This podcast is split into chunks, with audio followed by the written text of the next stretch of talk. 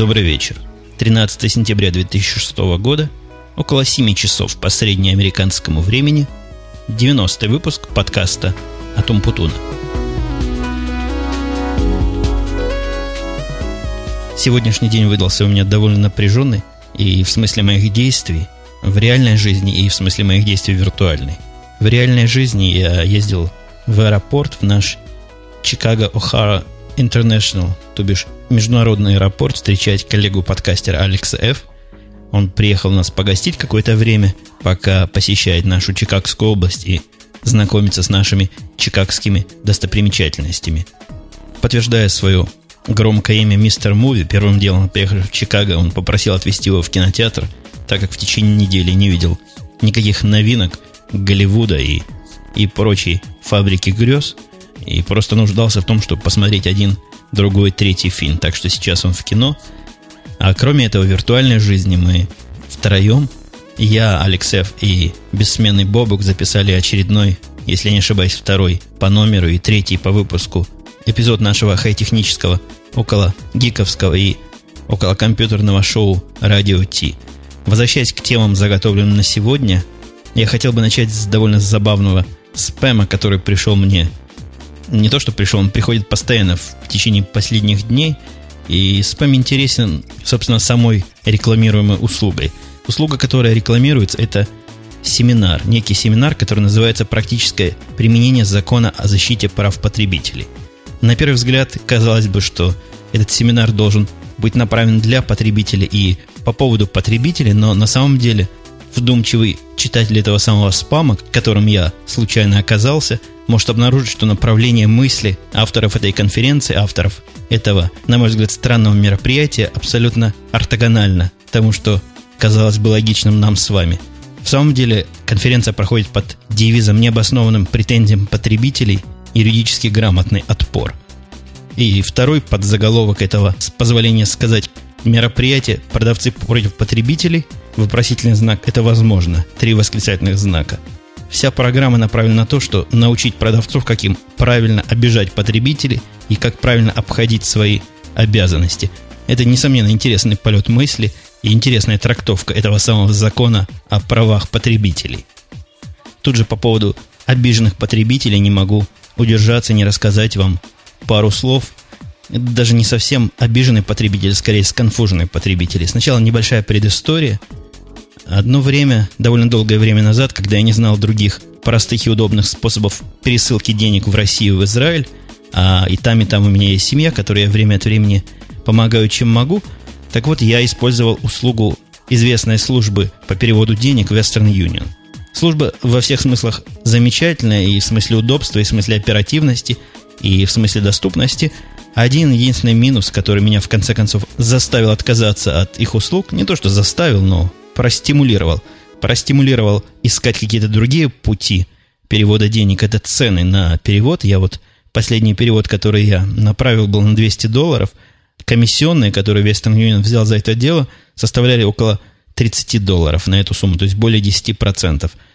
Но разговор тут не совсем о Western Union, а скорее о том, что кредитная карточка, которую я получил, именно с целью минимизации их расходов, как они обещали – что если у вас есть их фирменная кредитная карточка, то расходы до 50 долларов за пересылку они берут на себя. А в сущности, это все оказалось не так, это был рекламный трюк, но тем не менее карточку я заказал, получил и пользовался ей как обычной кредитной карточкой в течение довольно долгого времени. Если я не ошибаюсь, это была одна из первых карточек, которые мне вообще дали с моей на тот момент отсутствующей кредитной истории, за что я Western Union, в общем, благодарен, и карточку эту ни разу не отменял.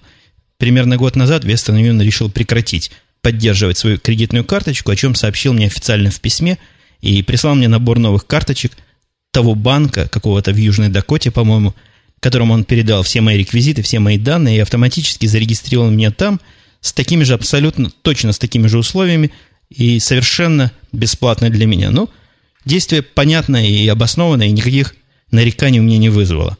Я пользовался этой карточкой в течение довольно длительного времени – и каково же было мое удивление, когда вчера я получил опять письмо от Western Union с примерно таким же текстом, который рассказывал, что вот Western Union больше не будет свою карточку поддерживать, как будто бы у меня их карточка есть. Я уже около года пользуюсь карточкой тех, кому они меня продали или передали, или подарили, я не знаю. но они мне сообщали, что они мне передали еще одной компании. То есть первое впечатление было, что меня продали два раза. Мои данные продали два раза, и теперь у двух компаний есть мои данные. Что самое удивительное, вторая компания никакого отношения к первой не имеет, но они мне прислали в этом письме еще один набор кредитных карточек с точно такими же номерами и с такими же ограничениями и с такими же бенефитами, и заявили, что вот я теперь подписан и на их услуги. Какой-то странный трюк – Видимо, какая-то умная маркетинговая голова Western Union решила таким образом заработать деньги и как бы по ошибке подписать своих бывших пользователей, бывших клиентов на еще один сервис. Так что теперь у меня есть два набора карточек, которые выглядят абсолютно по-разному, но имеют при этом совершенно одинаковые номера. И обе карточки являются MasterCard. Я не знаю, нет ли какого-нибудь конфликта у этой системы MasterCard, когда у тебя есть карточки с одними и теми же номерами, но вопрос этот животрепещущий, его необходимо будет, конечно, выяснить, потому что в случае активации этих новых карточек я имею определенный риск потерять свои старые. А это не есть хорошо и даже есть как-то странно. Слушатель И, комментируя один из моих прошлых подкастов, сказал, что проблемы в школе – это обычное дело. Это когда я рассказывал про нашу пятилетнюю дочку, которая в школе с кем-то там подралась и была наказана. Так он говорит, проблемы в школе – обычное дело. То, что девочка может за себя постоять, это очень хорошо. Пусть лучше звонят я надеюсь, я правильно дал в этот раз ударение, чем потом лечит ребенка от всякого рода расстройств и заниженной самооценки.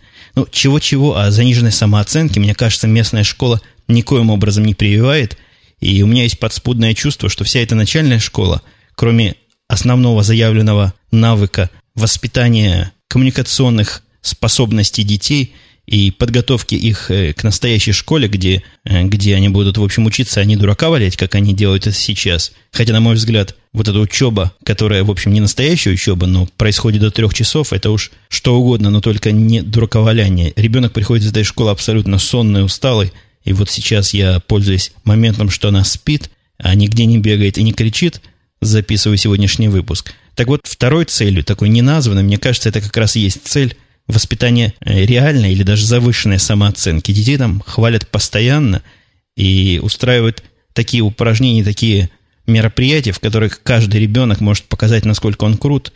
И пока за все эти три или четыре недели, сколько у нас длится, наверное, недели три, это школа, девочка ни разу не пришла расстроенная или чем-то обиженная или чем-то недовольная. Как ни странно, она в школу ходит с удовольствием, ну, за исключением того, что по утрам вставать надо, это каждое утро – целая война, чтобы ее разбудить и одеть.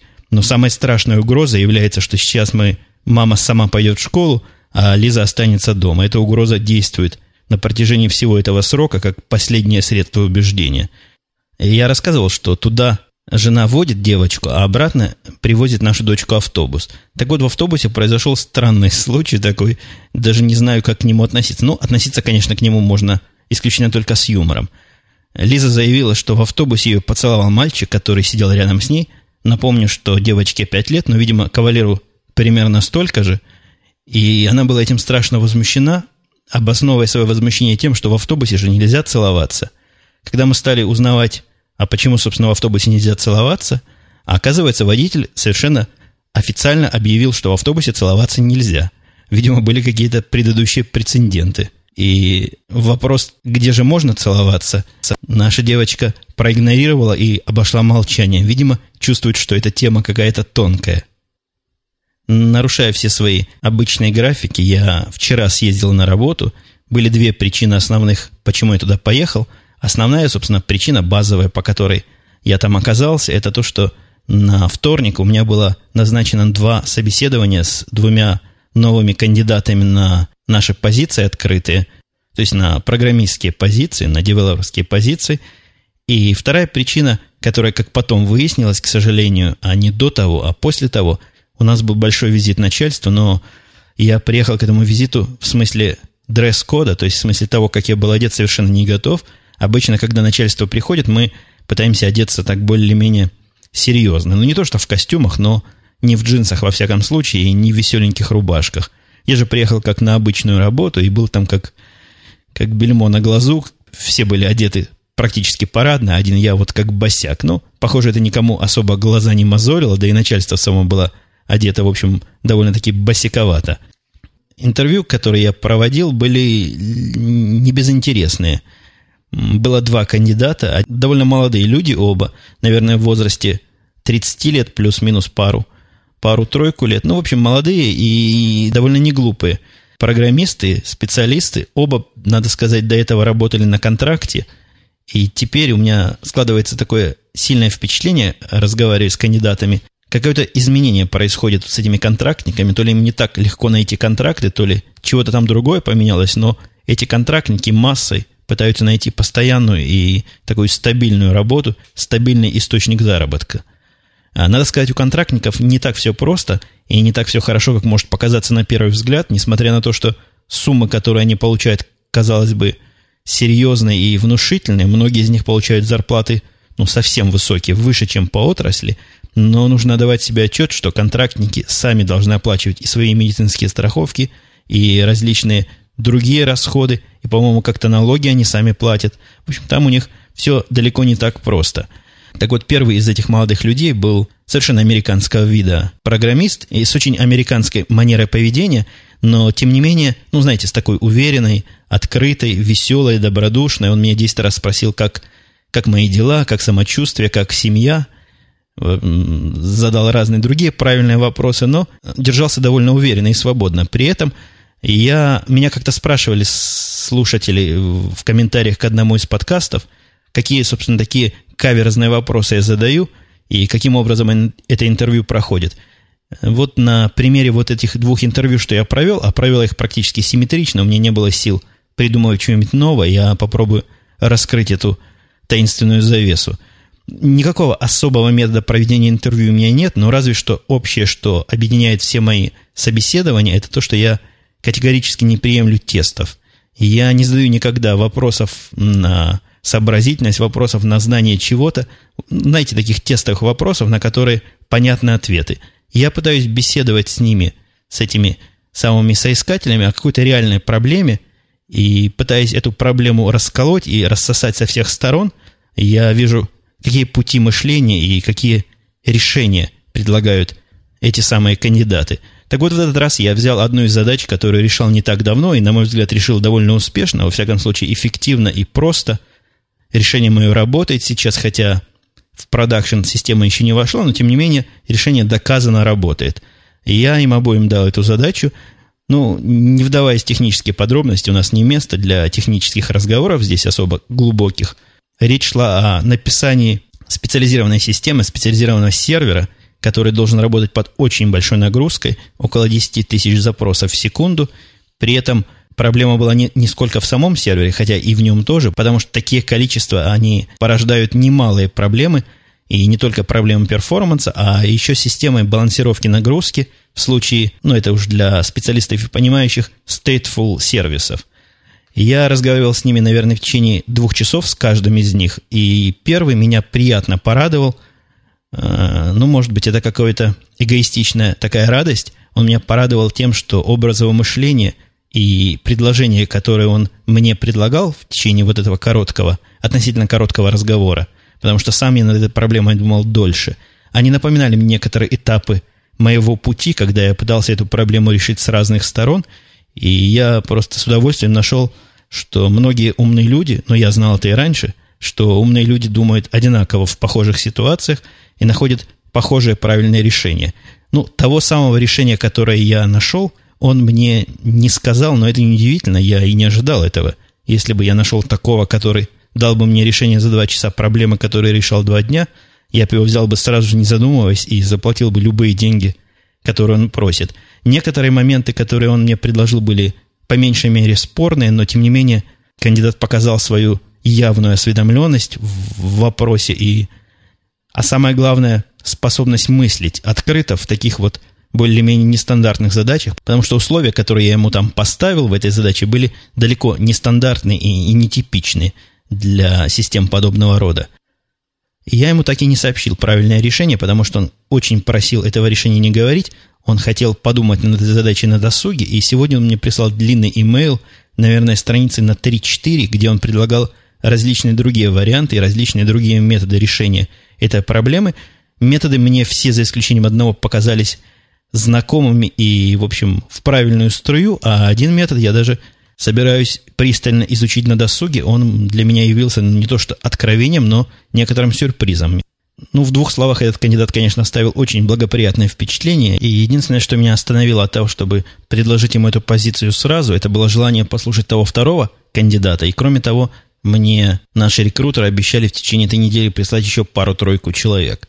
Ну, время, в общем, еще терпит, и, судя по всему, этому соискателю действительно хочется работать именно у нас. Список задач, которые мы обрисовал, и перспективы, и, собственно, сам интерес тех задач, которые перед нами стоят, произвели на него сильное впечатление. Так что мы с ним хорошо распрощались, я пообещал связаться в течение ближайшего времени, и, видимо, я предложу ему позицию, если ничего особо не изменится, если в течение следующей недели ко мне не придут уж совершенно гениальные гении. А второй кандидат был более другой, мягко говоря. То есть тоже он выглядел хорошо и тоже говорил хорошо, был одет даже лучше, пришел в таком костюме крутом. Я Ко мне пока соискатели в таких крутых костюмах не приходили. Ну, в каком-то таком очень солидном виде был молодой человек. Он был такой то ли китаец, то ли кореец, но не суть это важно. Единственная проблема с ним была, примерно минут 10 у меня заняло настроиться на его английский язык. Ну, знаете, когда кто-то говорит с необычным акцентом, с непривычным акцентом, не так уж просто и, и доступно его понять, но с этим у меня возникло взаимопонимание где-то на десятой минуте, он меня стал нормально понимать, я его стал нормально понимать. Ну, про акценты не мне ужаловаться. А, мы с ним тоже поговорили и про эту задачу поговорили, но он произвел не такое сильное впечатление, хотя явно мужик такой хитренький и явно у себя на уме, и явно не дурак. Но решения, которые он мне предлагал, были не совсем в ту сторону. Он слабо себе представлял собственно, проблемность самой проблемы, и поэтому решения его были довольно стандартные и неподходящие к заданному случаю. Не могу не заметить, что одним из плюсов общения с ним было, была его готовность признавать свое незнание и свое невежество в некоторых областях, что не так часто встречается на интервью, и, на мой взгляд, говорит о многом. О многом в хорошем смысле этого слова. Несколько он подпортил впечатление тем, что в конце разговора – когда я сказал, что у меня все, если у него вопрос, он сказал, да, у меня есть вопросы, и достал листочек, на котором эти вопросы были напечатаны. И я не знаю, где он взял, но мне трудно поверить, что нормальный, вменяемый и понимающий, что он делает человек, сам бы такие вопросы придумал. Вопросы были явно с какого-то сайта, на котором учат, как проходить интервью и какие вопросы надо задавать. Он мне задал ряд, на мой взгляд, глупейших вопросов, типа, а сколько ты времени здесь работаешь, а как ты с программистами общаешься, а как ты можешь определить свой стиль руководства. Ну, как можно определить свой стиль руководства? Я сказал, что я nice. Не знаю, удовлетворил его мой ответ или нет. Но задал он целый ряд подобных формальных вопросов, и такое впечатление, что ответы ему были не так уж и важны. Он иногда пытался задавать вопрос, не дослушавши моего предыдущего ответа. Не только, конечно, это снизило мою оценку этого кандидата, но и то, что Самое главное то, что способы его мышления и методы его мышления мне показались несколько зашоренными и несколько стандартизированными такими. То есть собирание конечного изделия из кубиков, наверное, здесь он силен, но у нас, в общем, не тот случай. Так что вряд ли я к этому кандидату вернусь, хотя не могу не признать, он был довольно опытный и грамотный разработчик. А еще одна рабочая история, которая у меня вчера случилась. Вчерашний день был богат на рабочей истории. Мы вышли курить с Карлом. Это курение сейчас представляет довольно комичный процесс, когда Карл собирает свою цигарку из э, отдельно лежащего табака и бумажки. Он курит вот таким вот образом сейчас. Опять он вернулся к этому методу. А я раскурил свою трубку. Вот мы стояли два таких странных молодых человека, курили под зданием, и на нас проходящие кидали косые взгляды, особенно когда он свою цигарку собирал в кучу. Выглядело оно довольно подозрительно. Да и курение трубки, собственно, как мне объяснил сын, это дело не совсем уж стандартное, и у них используют их школьные наркоманы, ну, не наркоманами это, наверное, сильно называть, курящие марихуану. В общем, да, действительно наркоманы. Трубки для курения вот этой самой травки. Я не знаю, что думали проходящие, но я спокойно сделал несколько своих пыхов. Такой способ горячего курения, ну, потому что на работе-то особенно, особенно правильно не покуришь. И когда мы уже докуривали, подошел мужичок, совсем невысокого роста, я сам не гигант, где-то метр семьдесят плюс-минус, а этот мужичок был мне едва по плечу, наверное, метра полтора. При этом он был раза в два меня толще, то есть он был почти, не то что квадратный, но такой, близ, близок к кубической форме. Толстым при этом не казался, такой просто такое вот человека телосложение. Кубическое. Я думаю, это будет самое правильное определение впечатления. При этом тип был гиперактивный. Я это слово и раньше слышал, но никогда не представлял, что это означает. Вот этот э, мужичок, ну, наверное, лет 40, на вид, может, лет 45, не стоял на месте ни секунды. Он прыгал, он бегал вокруг нас, он пожимал Карлу руку, он бил меня по плечу, хотя он меня первый раз в жизни не видит, но был явно очень рад меня видеть. Мужичок этот был одним из бывших коллег Карла. Они с ним когда-то много лет назад работали на самой первой работе, куда Карла взяли программистом, и он мне просто пел дифирамбы по поводу Карла, какой он продвинутый умный, и какой он, какая, он, какая Карл находка для работодателя. Ну, по поводу находки мы мы с вами уже вопрос решили, мы представляем себе, какая это на самом деле находка. В конце концов, он сучил мне свою визитную карточку, у него своя фирма есть, и фирма занимается веб-дизайном и разработкой различных веб-сервисов. Я культурно сказал, да-да, может, мы к вам обратимся, если нам понадобятся услуги. Но когда мы с Карлом зашли в лифт, Карл мне на полном серьезе сказал, что не рекомендовал бы к нему обращаться, потому что мужик довольно странный. Я начал узнавать, в чем же странности этого мужика, и оказалось, Странности хоть отбавляй. Когда Карл с ним познакомился, но во всяком случае из рассказа Карла, мужик этот отсидел 12 лет в тюрьме и вышел на свободу вот буквально за полгода до трудоустройства Карла. То есть вышел из тюрьмы и пошел работать программистом. Я не знаю, в тюрьме ли он научился или знал до этого. Причина, по какой он попал на такой немалый срок в тюрьму, была ну, вполне серьезная. Он в, по пьяному делу зарезал своего собутыльника, перерезал ему горло и пытался избавиться от тела. На мой взгляд, 12 лет за такое преступление не совсем уж правильный срок, но, может быть, его выпустили досрочно. Как я понимаю, основной причиной вот этого всего дела была пьянка и было невыменяемое состояние этого самого гиперактивного кубического мужичка, но, тем не менее, мужик утверждал, что он прошел там реабилитационный курс, то ли в тюрьме, то ли после тюрьмы, и теперь не прикасается к спиртному. И тем не менее, через два года после того, как он поработал в этой фирме и зарекомендовал себя с самой лучшей стороны, его там все очень любили, и услуги его, не услуги, его профессиональные услуги были просто незаменимы. Он разработал э, одну из первых в Америке систему по полному сканированию или поддержке каких-то баркодов, и они очень с этой областью знаком, но в этом деле он, по утверждению Карла, человек – известный и видный. Так вот, через два или через три года он опять же напился по пьяному делу и ударил бутылкой из-под того, что он пил, своего начальника, с которым они вместе выпивали в кабинете начальника, бутылкой по голове, разбил начальнику голову, но, к счастью, не убил. После этого пьяный-пьяный, а, а не дурной, залез в сейф, вытащил оттуда 30 тысяч долларов, все деньги, что там были, и попытался с этой суммой скрыться. Его, естественно, довольно быстро словили – но что меня удивило, это широкодушие и доброта начальника. Начальник сам оплачивал адвоката и отказался от всяких обвинений против этого мужика, но на несчастье этого мужика он в процессе убегания с этими деньгами чего-то там не поладил с полицейскими. То ли он их ударил, то ли оказал сопротивление при аресте. В общем, его опять взяли и закатали на этот раз на 4 года. Вот, вот он до 2000 года теперь сидел, и сейчас опять вышел на свободу. И теперь вот такой, такой тип с довольно ярким криминальным прошлым предлагает нам свои услуги в качестве веб-девелопера. Возвращаясь к вопросам и комментариям, э, слушатель под ником U, UR3IRS, я уж не знаю, как это иначе произнести, не совсем уж слушатель, а он даже подкастер, он утверждает, нет, он спрашивает по вопросу того, что в Америке есть или нет, то позволю спросить, а квас в бочках в Америке есть или нет? Думаю, что нет. Но он поставил смайлик в конце. Понятно, что вряд ли кваса в бочках вы в Америке увидите. Я лично не видел. В бутылках-то, конечно, должен быть и с газом, и с без. В бутылках он тоже есть, в русских магазинах продается, действительно, в бутылках в пластиковых больших, довольно гнусного вкуса и довольно гнусной консистенции, там на дне все время какая-то муть находится, но квасу в бочках, я, собственно, зачем этот вопрос-то затронул, квасу в бочках у меня в любом случае отношения, мягко говоря, настороженные. Э, я не уверен, не рассказывал ли вам этой истории раньше, но квас в бочках я не пью, наверное, с 10 или с 11 лет, может быть, с 12, потому что в этом возрасте в городе Жданове, который так когда-то назывался Мариуполь, это город на Украине в Донецкой области, где я прожил с 7 до 16 лет, практически все сознательное детство и отрочество.